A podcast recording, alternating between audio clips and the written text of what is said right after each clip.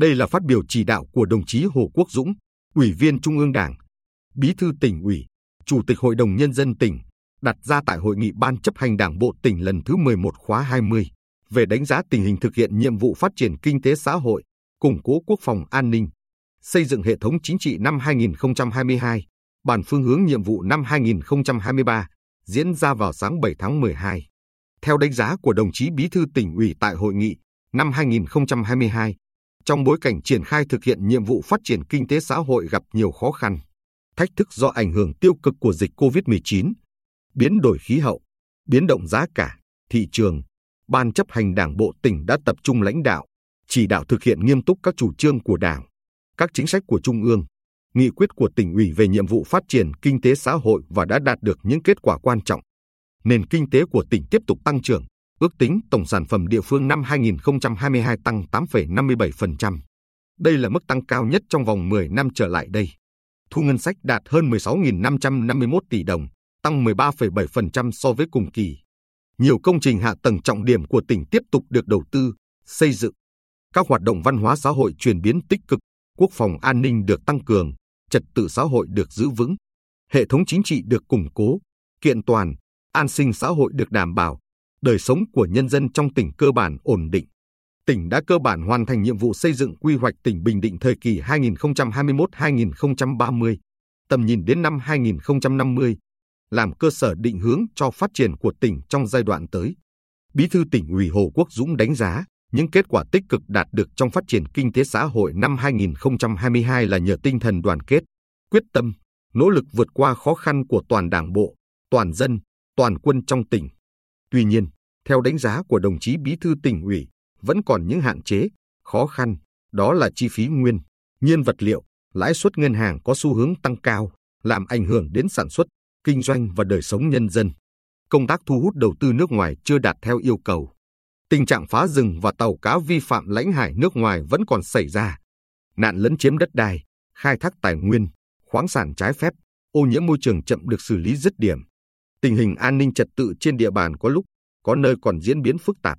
Năng lực lãnh đạo, sức chiến đấu của một số tổ chức cơ sở đảng còn hạn chế, chất lượng sinh hoạt của một số chi bộ chưa cao, tỷ lệ kết nạp đảng viên mới đạt thấp. Phát biểu kết luận hội nghị, Bí thư tỉnh ủy Hồ Quốc Dũng nhấn mạnh, năm 2023 là năm có ý nghĩa hết sức quan trọng, là năm tổ chức sơ kết giữa nhiệm kỳ việc thực hiện nghị quyết đại hội đảng các cấp và 7 chương trình hành động của tỉnh ủy. Dự báo bên cạnh những thuận lợi cơ bản, tỉnh ta vẫn phải đối mặt với rất nhiều khó khăn, thách thức, nhất là lạm phát, lãi suất có chiều hướng tăng, thị trường thu hẹp, tác động khó lường đến sản xuất và đời sống nhân dân. Để khắc phục các khó khăn, tận dụng tốt thời cơ, đẩy mạnh phát triển, đồng chí Hồ Quốc Dũng yêu cầu tập trung xây dựng kế hoạch, chương trình hành động đồng bộ để triển khai có hiệu quả các nghị quyết của Trung ương Đảng, Quốc hội, Chính phủ về kế hoạch phát triển kinh tế xã hội năm 2023. Tiếp tục giả soát, sửa đổi, bổ sung cơ chế, chính sách, quy hoạch trên các lĩnh vực nhằm giải quyết khó khăn, vướng mắc, khơi thông các điểm nghẽn cho phát triển kinh tế xã hội, tập trung tháo gỡ khó khăn, vướng mắc, tạo điều kiện cho các doanh nghiệp phát triển sản xuất kinh doanh, giả soát, phối hợp, hỗ trợ, đôn đốc các nhà đầu tư đẩy nhanh tiến độ triển khai các dự án đã đăng ký trên địa bàn, đặc biệt là các dự án đăng ký đầu tư tại khu công nghiệp BKMX V-Ship Bình Định, dự án xây dựng khu liên hợp gang thép Long Sơn, dự án điện gió ngoài khơi của tập đoàn PNE Đức, tăng cường các hoạt động xúc tiến thương mại, xúc tiến đầu tư, triển khai có hiệu quả các giải pháp hỗ trợ tiếp cận vốn vay ưu đãi, hỗ trợ lãi suất, kích cầu tiêu dùng, tìm kiếm mở rộng thị trường, thường xuyên kiểm tra, kiểm soát thị trường, giá cả, bảo đảm cân đối cung cầu hàng hóa, nhất là các mặt hàng nguyên, nhiên vật liệu và tiêu dùng thiết yếu. Hoàn tất thủ tục đầu tư các dự án, công trình mới theo quy định, chỉ đạo quyết liệt công tác giải phóng mặt bằng, thi công dự án đường bộ cao tốc Bắc Nam và các dự án, công trình trọng điểm của tỉnh. Tập trung thực hiện cơ cấu lại ngành nông nghiệp của tỉnh theo hướng nâng cao giá trị sản xuất. Thực hiện tốt nhiệm vụ thu chi ngân sách năm 2023. Tổ chức các hoạt động văn hóa thể thao và các sự kiện chính trị, kỷ niệm các ngày lễ lớn đảm bảo trang trọng, tiết kiệm, an toàn. Tiếp tục thực hiện đổi mới căn bản, toàn diện giáo dục và đào tạo gắn với tổ chức thực hiện quy hoạch, kế hoạch phát triển giáo dục, triển khai có hiệu quả kế hoạch chuyển đổi số, đẩy mạnh công tác nghiên cứu, ứng dụng, chuyển giao các tiến bộ khoa học và công nghệ vào sản xuất và đời sống. Tiếp tục chú trọng thực hiện đồng bộ các biện pháp phòng chống dịch COVID-19,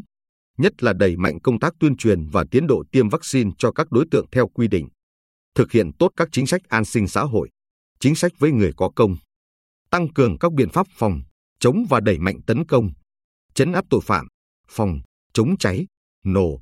triển khai quyết liệt các biện pháp kiềm chế, giảm thiểu tai nạn giao thông, phòng, chống tham nhũng, tiêu cực, theo dõi, nắm bắt kịp thời tình hình tư tưởng,